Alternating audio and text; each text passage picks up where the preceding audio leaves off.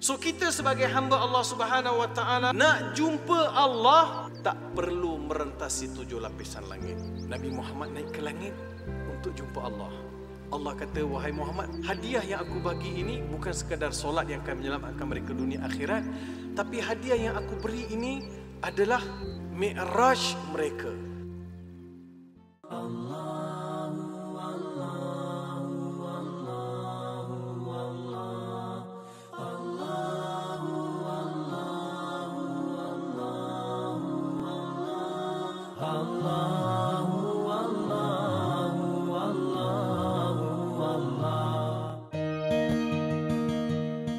Assalamualaikum warahmatullahi wabarakatuh. Alhamdulillahi rabbil alamin, wassalatu wassalamu ala ashrafil anbiya'i wal mursalin, wa ala alihi wa ashabihi wa man da'a bi da'watihi ila yaumiddin. Rabbi shrah li sadri wa yassir li amri wahlul 'uqdatam min lisani yafqahu qawli wasaddid lisani wahdi qalbi bihaqqi sayyidina Muhammadin sallallahu alaihi wasallam. Amma ba'd. Alhamdulillah, hari ini rancangan Al-Kulliyah bersiaran dari Masjid At-Taqwa, Bandar Bukit Mahkota. Kita merakamkan jutaan terima kasih kepada seluruh warga kerja Masjid At-Taqwa, Bandar Bukit Mahkota yang beri peluang laluan untuk program Al-Kulliyah pada hari ini. Tuan-tuan dan puan, apa khabar? Alhamdulillah, sama-sama kita merafakkan kesyukuran. Hari ini kita akan membincangkan satu topik yang penting.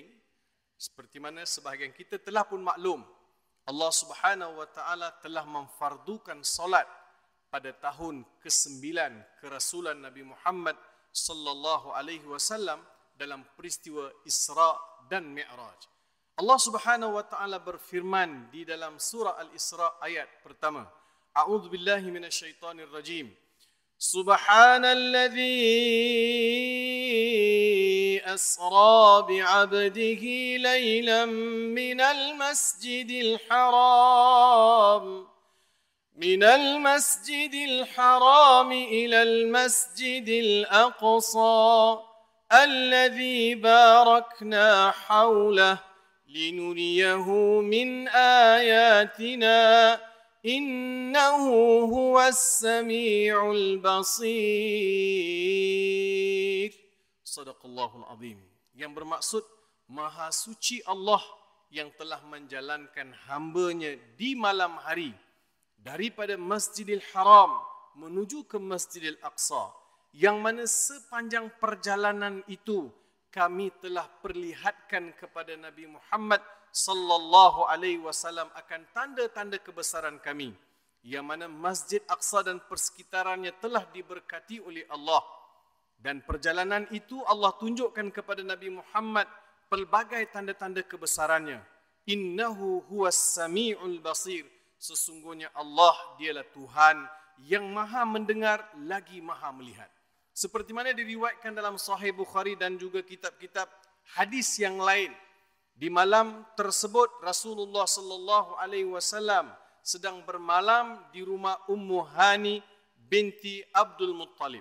Datang Jibril melalui bumbung rumah Ummu Hani dan kejutkan Rasulullah sallallahu alaihi wasallam bawa baginda pergi ke Telaga Zamzam.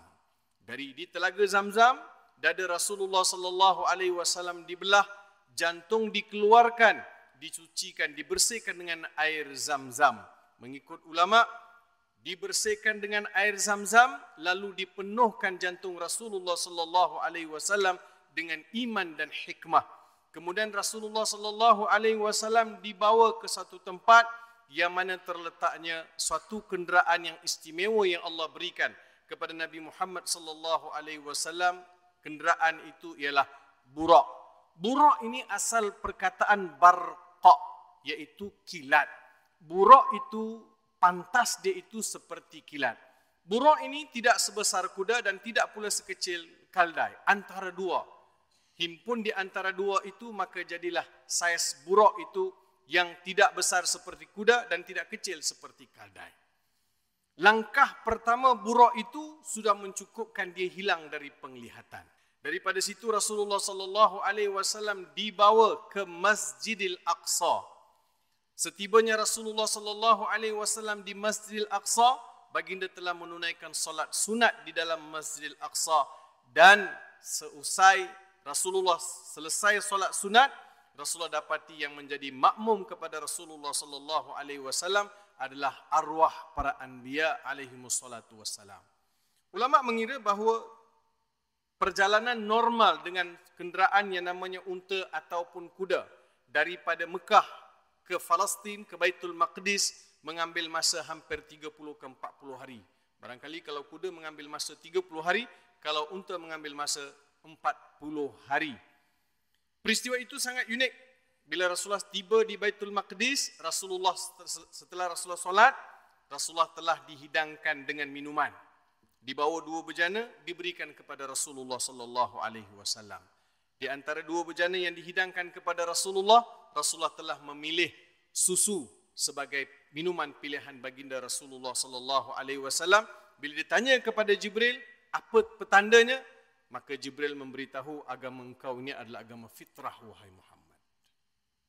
Agama fitrah. Daripada situ Rasulullah sallallahu alaihi wasallam dibawa melepasi 7 lapisan langit untuk bertemu dengan Allah Subhanahu wa taala, atau merentasi 7 lapisan langit sehinggalah sampai ke Sidratul Muntaha. Tuan-tuan dan puan-puan, di sini ada beberapa persoalan. Peristiwa Isra dan Mi'raj. Isra itu berjalan malam, yang mana lokasinya ialah daripada Mekah ke Baitul Maqdis. Mi'raj ialah daripada Baitul Maqdis ke Sidratul Muntaha. Adapun peristiwa Isra disepakati oleh ulama. Adapun peristiwa Mi'raj ada di kalangan beberapa kumpulan ataupun para cendekiawan yang menafikan peristiwa Mi'raj, iaitu peristiwa perjalanan Rasulullah sallallahu alaihi wasallam ke Sidratul Muntaha, kerana bagi mereka tak masuk akal. Tak masuk akal. Kenapa tak masuk akal? Sebab mustahil lah Ustaz. Ya, kalau mengikut cerita, malam tu sepertiga malam tu lepas pukul 12 dibawa pergi ke Isra, dibawa Isra Mi'raj, subuh tu sudah ada dekat Mekah. Setengah riwayat sebut tempat yang ditinggalkan, tempat tidur Rasulullah sallallahu alaihi wasallam, bila Rasulullah tinggalkan tempat tidur, masa Rasulullah pulang daripada Sidratul Muntaha, Rasulullah sampai dekat tempat tidur tu, tempat tidur tu masih suam-suam lagi. Pantas kan? Begitu pantas benda tu berlaku. Jadi berlakulah perselisihan, tak masuk akal, tak boleh nak terima. Maka ada yang berkata, barangkali boleh nak terima, tetapi yang pergi Isra Mi'raj itu hanya roh, jasad tak pergi. Roh saja yang pergi, jasad tak pergi, jasad tinggal di sini. Sebab mustahil jasad itu dibawa. Dengan begitu pantas. Ada pula yang tambah lagi, laju ya burak tu. Macam mana Rasulullah duduk, tak ada tali pinggang keledar, tak pakai helmet, ada yang melawak lagi. Di peristiwa Isra dan Mi'raj, barangkali untuk akal manusia luar biasa, tetapi untuk Allah Subhanahu wa taala tidak luar biasa. Saya ambil contoh. Contoh, katakan saya pergi ceramah di Johor Bahru. Pagi tadi saya keluar rumah dan saya ambil songkok, saya pakai songkok. Rupa-rupanya dalam songkok tu dah ada seekor semut. Yang malam tadi dia merayau-merayau, dia tengok songkok, dia masuk dalam, dia naik atas songkok, dia duduk dekat celah songkok. Masa pagi tadi saya pakai, dia ada lagi dekat dalam songkok saya. Saya pun pakai songkok, dari sini saya pergi airport. Sampai di airport, semua itu diperhatikan oleh seekor semut. Dia tengok aja, wah, wildfire, wah, airport, wah. Wah, besarnya airport. Naik kapal terbang pula daripada airport. Naik kapal terbang turun di Johor Bahru, Senai Airport. Turun di Senai Airport, ada pula kawan datang, wah airport pula, naik pula kereta, pergi pula ceramah, wah ramainya orang.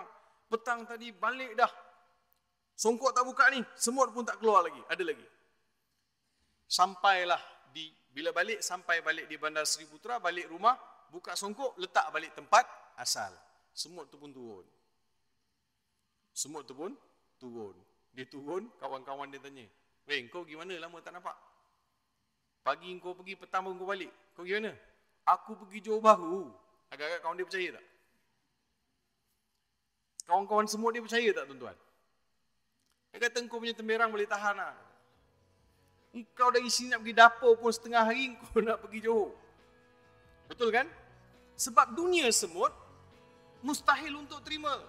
Sekarang kita bincang, kita sebut Isra Mi'raj adalah dimensi ketuhanan. Rihlah itu adalah diatur oleh Tuhan.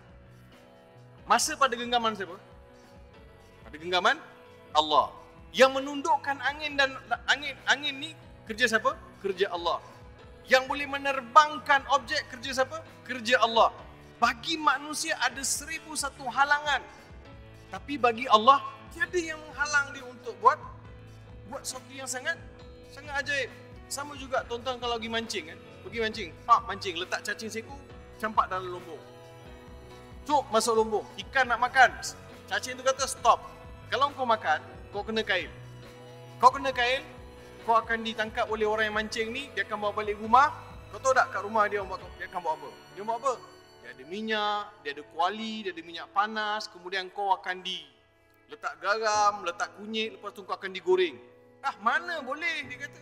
Sebab dalam tasik tu dia tak pernah tengok api, dia tak pernah tengok kuali, dia tak pernah tengok minyak. So dunia tu tak sama.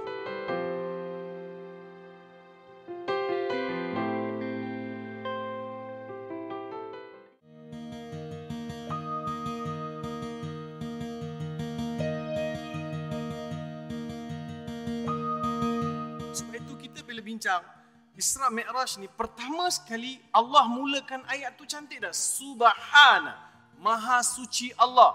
Tuan-tuan, dalam Al-Quran tak ada satu surah yang dimula dengan Subhana. Tengok betapa hebatnya lafaz Subhana.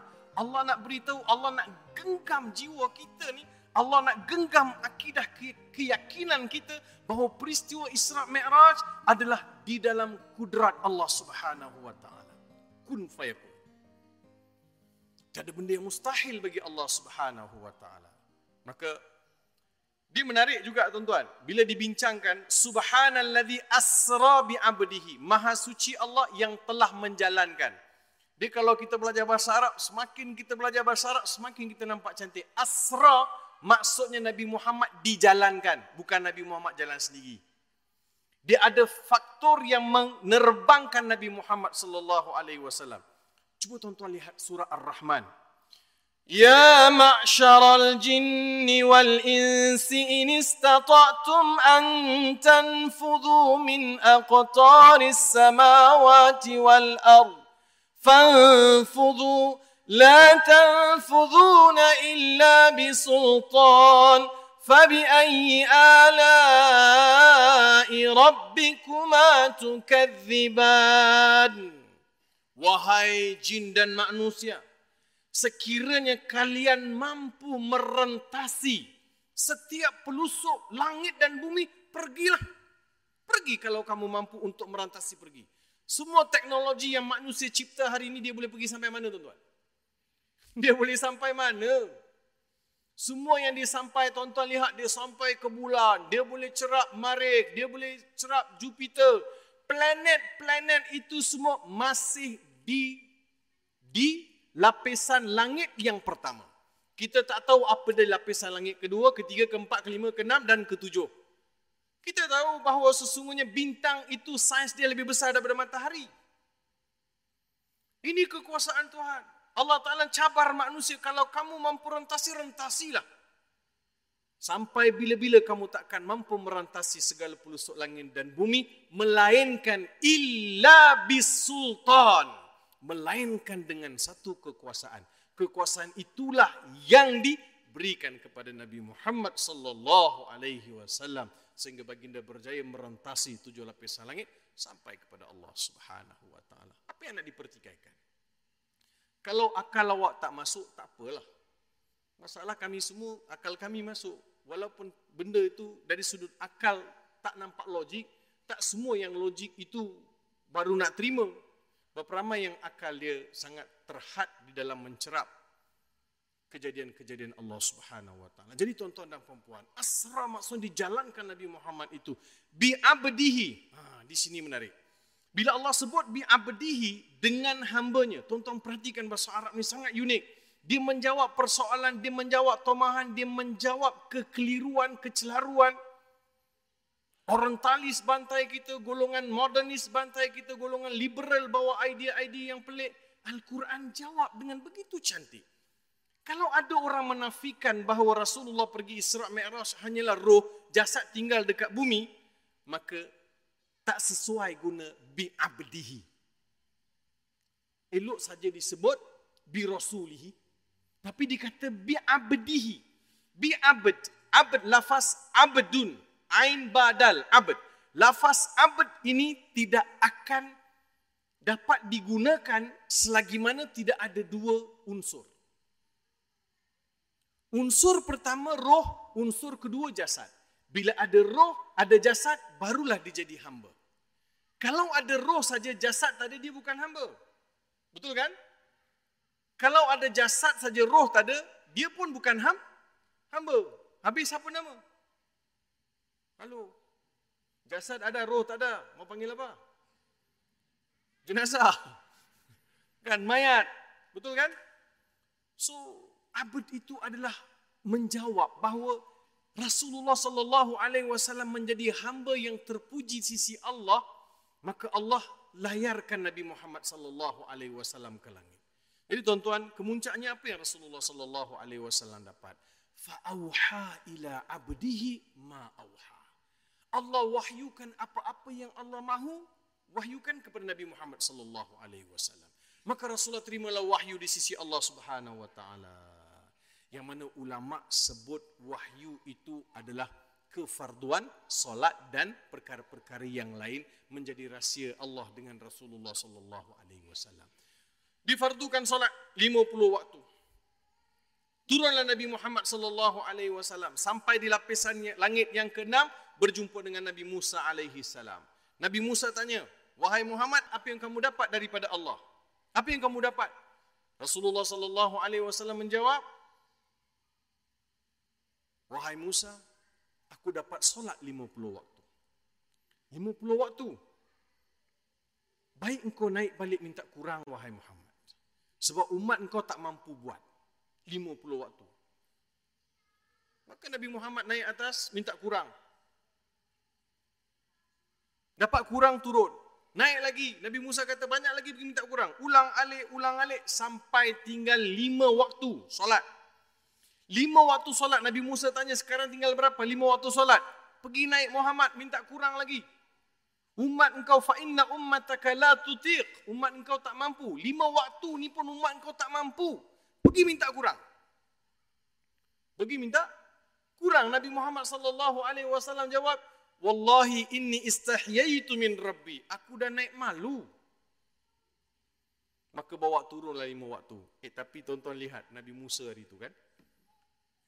Dia faham, dia nampak tu.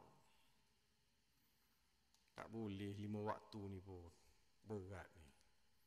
Walaupun 5 waktu pahala tetap 50 waktu tuan-tuan. Tapi 5 waktu tu pun berat. Betul tak? Tak mengaku. Allah Subhanahu wa taala tetapkan 5 waktu. Turunlah Nabi Muhammad bawa 5 waktu solat. Maka ianya dilihat sebagai hadiah. Hadiah daripada Allah. Kefarduan lain. Puasa, haji, zakat. Yang itu semua Allah fardukan melalui wahyu yang dibawa oleh Jibril. Manakala solat, Allah jemput Nabi Muhammad sallallahu alaihi wasallam untuk Nabi Muhammad boleh berhadapan dengan Allah, menerima wahyu. Boleh kita kategorikan ibadat solat ini sangat-sangat serius.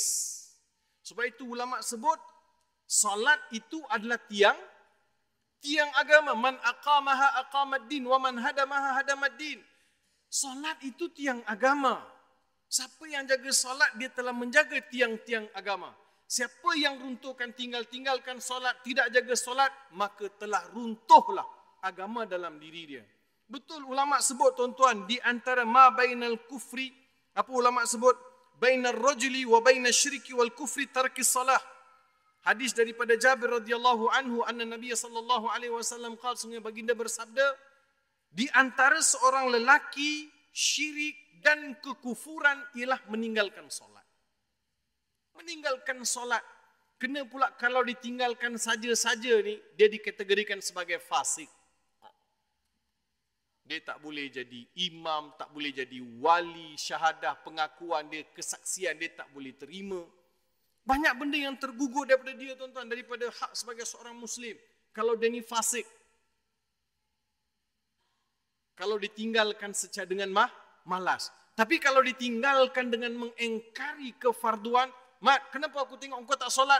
Ah, solat bukan wajib. Terkeluar dia daripada Islam. Terkeluar daripada Islam. Saya yakin bahawa tak ada orang yang menafikan kewajipan solat. Melainkan ada ajaran-ajaran yang sesat ni, dia adalah solat dia senang. Allah Subhanahu Wa Ta'ala, dia bangun, bila lepas azan selesai kan dia bangun, dia berdiri kejap macam ni. Alhamdulillah. Dia kata aku dah solat. Kau dah solat dah. Tak nampak pun rukuk sujud. Takkan Quran sebut aqimis solata li zikri. Solat itu ialah mengingati aku. Pula dah. Dia mentafsirkan ayat itu dengan secara literal. Dalam literal salah pula. Allah Ta'ala beritahu aqimis solata li zikri, maksudnya dirikan solat. Dan solat itu, dalam solat itu jangan ingat benda lain. Ingat Allah, Allah, Allah diingat. Nampak kan? Jadi Rasulullah SAW telah membawa satu hadiah daripada Allah Subhanahu Wa Ta'ala supaya kita dapat jadikan solat itu sebagai perantaraan antara kita dengan Allah Subhanahu Wa Ta'ala. Jadi kalau orang tanya, apakah talian hayat kita tuan-tuan? Kita jawab talian hayat kita 2-4-4-3-4. Jangan tikap. 2-4-4-3-3-4. 2 subuh, zuhur 4, asar 4, maghrib 3, Isyak 4. Itulah talian hayat kita. Jadi kalau 5 waktu ini kita jaga tuan-tuan, insya-Allah Allah akan beri kita reward, Allah akan beri kita keampunan. Seperti mana hadis Rasulullah sallallahu alaihi wasallam, baginda Rasulullah bersabda, "As-salawatul khams wal jum'atu ilal jum'ati kafaratun lima bainahunna majtunibatil kabair." Yang bermaksud solat 5 waktu Jumaat ke Jumaat adalah penghapus bagi dosa-dosa di antara solat ataupun di antara Jumaat ke Jumaat selagi mana tidak melakukan dosa besar.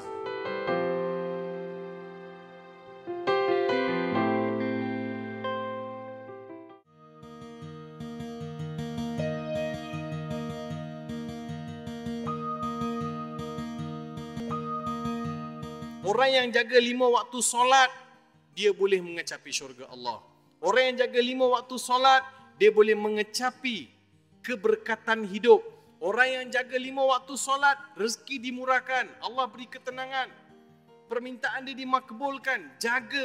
Hafizu ala salawati wassalatil wusta. Wa qumu lillahi qanitin. Allah Subhanahu Wa Ta'ala suruh kita jaga solat. Dan solat wusta ialah solat asar. Kenapa masuk solat asar? Tuan-tuan, solat asar dengan solat asar ni mengikut beberapa riwayat adalah waktu malaikat tukar shift. Malaikat tukar shift. Jadi malaikat masa naik waktu asar tu, Allah tanya, "Hey malaikat, masa engkau tinggalkan hamba-hamba aku, bagaimana keadaan mereka?" Malaikat jawab, "Mereka sedang solat, ya Allah." Allah Maha mengetahui keadaan kita, tapi Allah tanya juga dengan malaikat. Subuh tu pula ada pula malaikat yang naik pula tukar shift. Dia masuk shift asar naik, datang malaikat lain sampai subuh. Subuh malaikat tu naik pula. Tukar shift pula. Jadi masa subuh malaikat naik, Allah tanya lagi dengan malaikat, "Weh malaikat, masa kamu tinggalkan hamba-hamba aku di muka bumi tadi, bagaimana keadaan mereka?" "Mereka sedang solat, ya Allah." Laporan naik senarai nama solat. Dalam senarai nama tu, yang tengah solat tu nama kita masuk atau tidak? "Hey malaikat, masa kau naik hamba aku tengah apa? Tengah ngopi. Tengah lepak-lepak." Sebab itu asar itu ulama dia minta supaya tidak dilengah-lengahkan. Sebab takut masa kita solat tu malaikat dah tukar shift dah tuan-tuan. Ya malaikat kanan kiri ada. Oh ya ke dah tak ada shift dah ke? Dah tak ada dah. Jadi bila pula datang? Tak payah tuan-tuan. Maksudnya malaikat tu malaikat yang mengambil catatan, tapi kanan kiri malaikat tak pernah rengang daripada kita, sentiasa bersama kita malaikat Raqibun Atidun. Raqib, Atid, malaikat ni sentiasa ada. Jadi tuan-tuan dan puan-puan yang saya kasih sekalian, jadi kita nak pastikan bahawa ketika laporan sampai, kita dalam keadaan solat. Ketika laporan sampai, kita dalam keadaan baik. Jadi tuan-tuan dan puan-puan, jadi kita tidak mau tinggalkan solat. Saya sebut tadi solat itu adalah hadiah. Baik. Saya nak cuba tuan-tuan relatekan, nak dikaitkan kenapa Rasulullah dibawa ke Telaga Zamzam. Dada dibelah, dikeluarkan jantung, dibersihkan dengan air Zamzam, dikembalikan balik. Ini adalah kali kedua dada Nabi Rasulullah sallallahu alaihi wasallam dibelah. Kali pertama masa Rasulullah berada di rumah Halimatu Sa'diyah, ibu susuan Rasulullah. Itu kali pertama dada Rasulullah dibelah, dibersihkan dengan air Zamzam. Ini kali kedua Rasulullah sallallahu alaihi wasallam dada dibelah, dibersihkan jantung itu dengan air Zamzam. Dimasukkan iman dan hikmah. Mungkin ada yang bertanya, Ustaz, dibelah dada Rasulullah tu, cuci air Zamzam. Kenapa hati Rasulullah tu ada masalah ke? Allah Subhanahu Wa Taala bukan nak beritahu ada masalah atau tidak. Allah nak memperkukuhkan lagi penjagaan terhadap Rasulullah Sallallahu Alaihi Wasallam. Ada pelbagai tafsiran yang ulama beri. Di antaranya sepanjang perjalanan itu Rasulullah kena bersedia ruhiyan wa jasadiyan, secara luaran dan dalaman. So luaran Rasulullah okey, dalaman nak diperkuatkan lagi supaya Rasulullah bersedia untuk melihat segala macam kebesaran-kebesaran yang Allah Subhanahu Wa Taala tunjukkan. Allah kukuhkan hati jantung Rasulullah sallallahu alaihi wasallam bukan sebab ada kotor, bukan sebab ada sakit, tidak, tetapi nak perkukuhkan. Satu. Saya cuba nak faham kenapa jantung Rasulullah dibelah, kenapa dada Rasul dibelah, jantung dibersihkan dengan air Zamzam. Sebenarnya tuan-tuan, final destination dengan izin, maksudnya destinasi yang terakhir Rasulullah dalam peristiwa Isra dan Mi'raj ialah sampai ke Sidratul Muntaha, menerima wahyu daripada Allah Subhanahu Wa Taala. So apa kaitan nak dibelah dada, dibersihkan dengan air Zamzam, jantung dibersihkan? Signifikannya ialah Allah nak beritahu melalui peristiwa itu, setiap orang yang nak jumpa dengan Allah, hati dia kena bersih. Betul tak? Betul kan? Jadi apa kemuncak cerita dada Rasulullah dibelah, jantung dibersihkan azam? Kemuncaknya ialah Rasulullah dibawa menghadap Allah Subhanahu Wa Taala. Jadi bila menghadap Allah Subhanahu Wa Taala, jantung hati kita mesti bersih.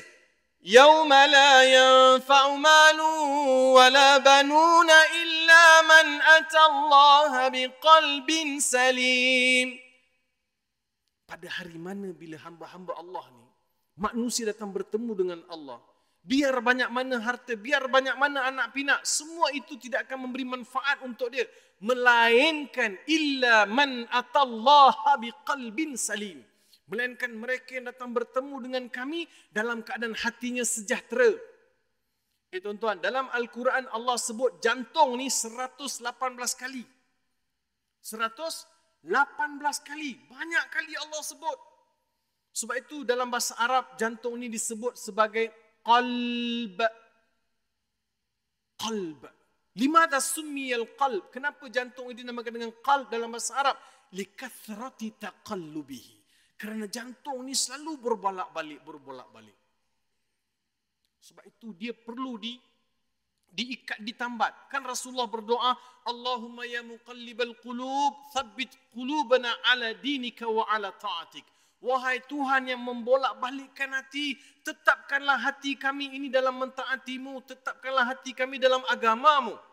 Baik, kemuncaknya jumpa dengan Allah. Bila Rasulullah turun, Rasulullah bawa apa? Bawa solat sebagai hadiah. So kita sebagai hamba Allah Subhanahu Wa Taala, sebagai umat Nabi Muhammad sallallahu alaihi wasallam, nak jumpa Allah tak perlu merentasi 7 lapisan langit. Cukup dengan solat. Itulah mi'raj kita dengan Allah. Nabi Muhammad naik ke langit untuk jumpa Allah. Allah kata, wahai Muhammad, bawa solat ini sebagai hadiah. hadiah yang aku bagi ini bukan sekadar solat yang akan menyelamatkan mereka dunia akhirat, tapi hadiah yang aku beri ini adalah mi'raj mereka. Kan Rasulullah sebut, al-ihsan an ta'budallaha ka'annaka tarahu fa in lam takun tarahu fa innahu yarak. Ihsan ialah kamu menyembah Allah seolah-olah kamu lihat Allah. Biarpun kamu tak dapat lihat Allah, yakinlah Allah lihat kamu. Jadi maksudnya tuan-tuan, solat pertama sekali, selain daripada rukun yang kita perhatikan, syarat yang kita perhatikan qalb. Bagaimana fokus hati kita dalam solat. Bila saya solat, saya dah ambil wudu, menghadap kiblat, bersih pakaian, jiwa pun bersih. Bila saya Allahu Akbar, itu adalah pertemuan saya dengan Allah Subhanahu Wa Taala. Kita je kuat shopping dalam solat tuan-tuan, baru Allahu Akbar. Tadi 3 jam cari 500 letak mana. Allahu Akbar. Allah dalam dashboard kita. Takbir dijumpa tuan-tuan. Allahu Akbar. Start shopping dah. Start dah. Pergi Kajang, Kajang pergi Ceras, Ceras pergi Balakong, Balakong patah balik pergi ke UPM. Jauh sangat pergi. Semua cerita hari ni dia ulang kaji balik. Allah. Dia begitulah tuan-tuan. Sebab itu Imam Nawawi sebut, dia kata, tolonglah, kamu mesti sedar dalam solat itu kalau kamu tidak khusyuk, kena patah balik.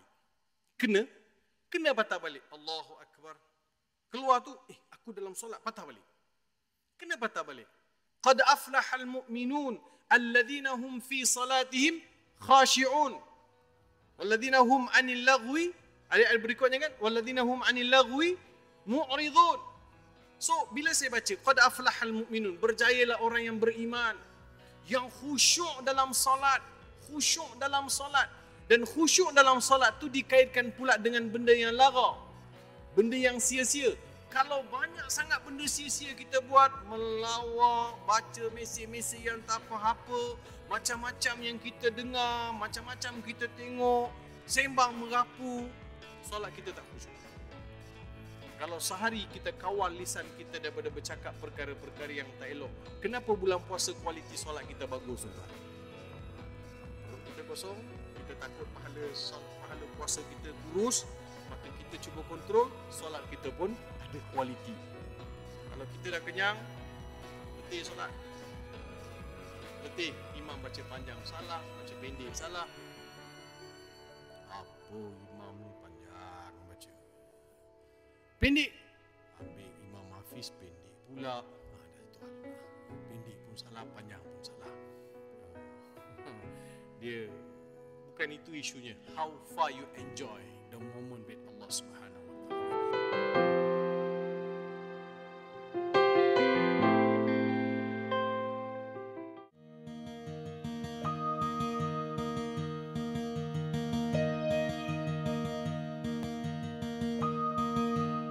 Imam Al-Bukhari, Imam Bukhari dia solat sunat. Saya dah buat tulis buku yang Bukhari.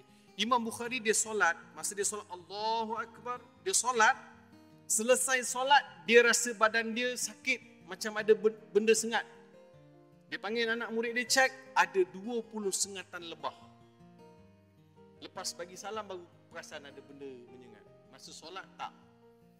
Kita tak payah lebah, nyamuk seekor tu cukup tuan-tuan. Lalat lalu kan, datang, tengok, datang. Mana ni datanglah. Jadi kita tak khusyuk, hilang khusyuk kita dalam solat. Boleh tengok solat takbir kita tuan-tuan. Tengok takbir solat lah. Ada yang takbirnya tak masuk. Allah. Astaghfirullahalazim. Allah. Astaghfirullahalazim. Yang tension siapa? Kawan yang kat sebelah. Dia takbir Allah. Kawan kat sebelah kata, kali ni jadi kot.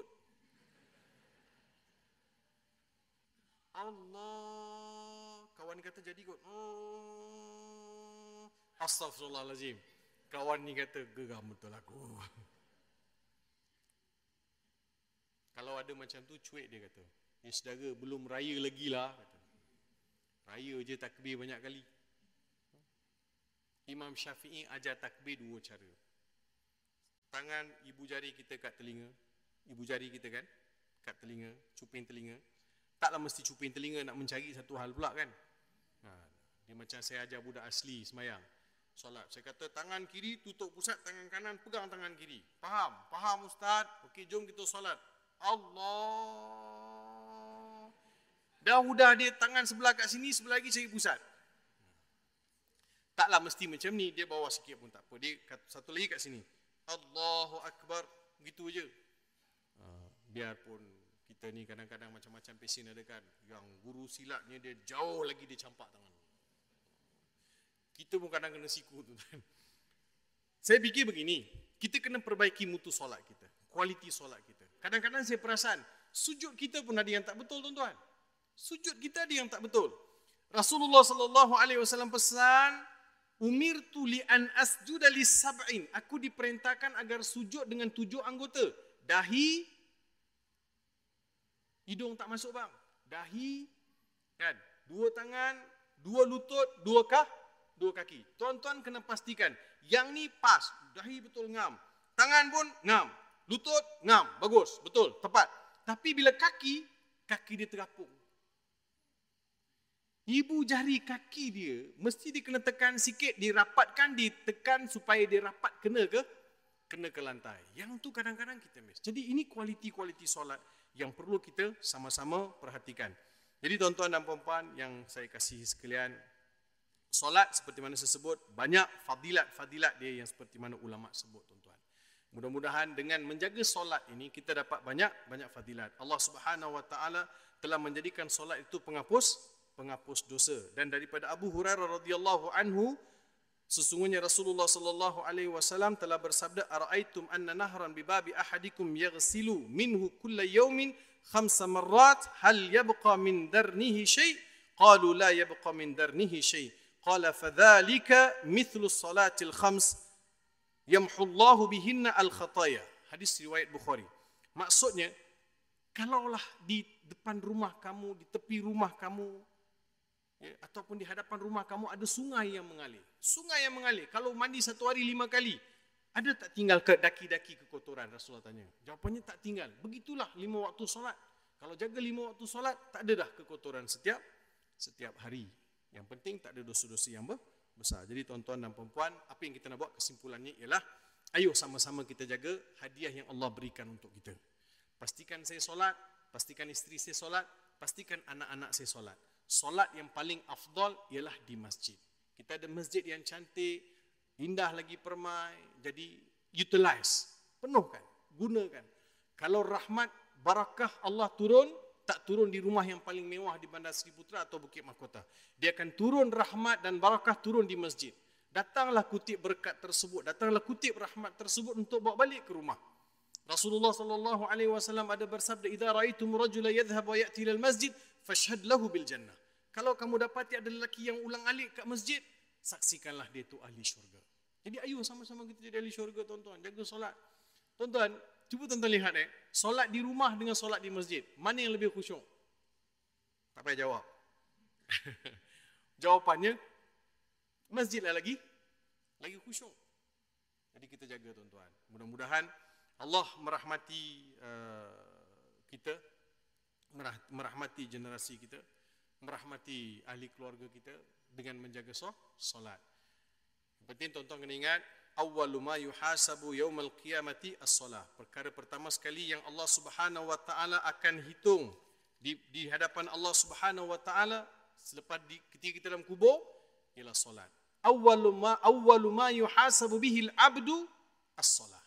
Perkara yang pertama sekali yang Allah tanya dalam kubur ialah solat. Solat kena soal dulu, jaga. Saya nak bagi tahu juga, kalau ada yang pernah tertinggal solat, qadaklah. Mengikut Imam Syafi'i kita kena qadak slow-slow. Kalau tak sempat habis qadak, bertemu dengan ajal Tuhan, tak apa, Allah tahu kita dah start qadak, kita dah start taubat. Betul kan? Kita kena start qadak slow-slow, mana-mana yang kita tinggal. Mudah-mudahan Allah terima. Kalau tak, taubat kita mungkin tergantung tuan-tuan. Jadi mudah-mudahan kita dapat menjaga solat dan kita tekun dengan solat, perbaiki mutu solat.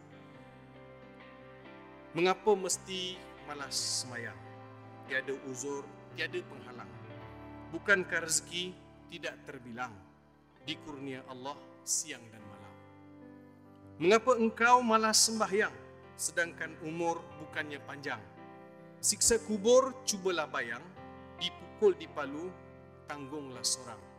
Bilalah tiba ajalnya mati, kainlah putih pembalut badan. Air mata mengalir ke pipi, tidak boleh diminta kembali.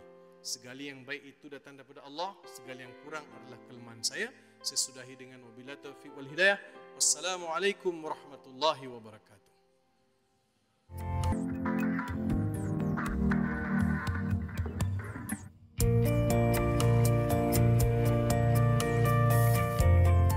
Assalamualaikum warahmatullahi wabarakatuh. Perkongsian kali ini kita nak kongsikan bagaimana solat ketika bencana. Solat adalah satu perkara yang wajib kita laksanakan selagi mana kita waras.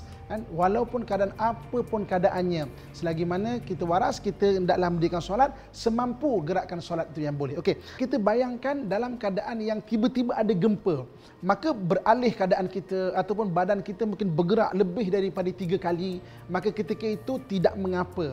Maknanya kita solat, habiskan solat semampu yang kita boleh, iaitu dalam keadaan yang bergerak. Pergerakan itu dalam keadaan yang tidak dikira sebagai pergerakan yang sengaja, dan pergerakan itu adalah pergerakan yang tidak dikira sebagai gerakan 3 kali berturut-turut yang membatalkan solat, kerana gerakan itu adalah gerakan yang di luar kawalan kita. Ataupun dalam keadaan, katakan contoh, kita sembahyang dalam keadaan banjir. Ya, kadang-kadang negara kita Malaysia ini berlaku di kawasan-kawasan sesuatu tempat tu berlaku banjir. Kita sembahyang dan kita tak mampu untuk sujud kerana banjir. Kalau sujud, tenggelam kepala kita. Jadi benda itu memudaratkan. Dalam keadaan begitu sama juga kita takbiratul ihram menghadap kiblat semampu yang kita boleh, tetapi gerakan sujud kita, kita hanya rendahkan badan kita lebih daripada rukuk, dan kita niatkan itulah sujud kita. Dan keadaan itu adalah keadaan yang tidak membatalkan solat kita, kerana kita dalam keadaan bencana atau dalam keadaan yang ada kekangan untuk kita menyempurnakan sembahyang dengan baik. Dan yang terakhir, dalam keadaan tiba-tiba beralih kita punya dada daripada arah kiblat. Sama juga dalam keadaan yang tidak menentu, mungkin tanah sengit dan sebagainya. Yang penting adalah ketika takbiratul ihram, kita jaga dada kita menghadap kiblat, Allahu Akbar, dan tiba-tiba berlaku pergerakan dan sebagainya, itu tidak membatalkan solat kita kerana itu di luar kemampuan kita. Jadi mudah-mudahan di mana saja kita berada, di tempat bencana, di tempat yang sukar, selagi mana ada kewarasan, selagi itu kita wajib mendirikan solat. Dan mudah-mudahan dengan kita mendirikan solat, terus hidup kita diberkati dan dirahmati oleh Allah Subhanahu wa taala. Semoga bermanfaat insya-Allah. Assalamualaikum warahmatullahi wabarakatuh. Rabbana ya Rabbana, Rabbana ya Rabbana, Rabbana ya Rabbana, Rabbana ya Rabbana, Rabbana ya Rabbana, Rabbana ya Rabbana, Rabbana ya Rabbana, Rabbana ya Rabbana, Rabbana ya Rabbana, Rabbana ya Rabbana.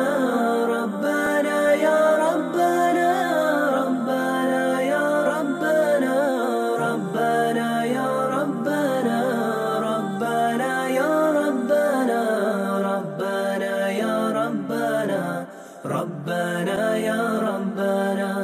Oh Allah, you are the greatest, nothing can compare.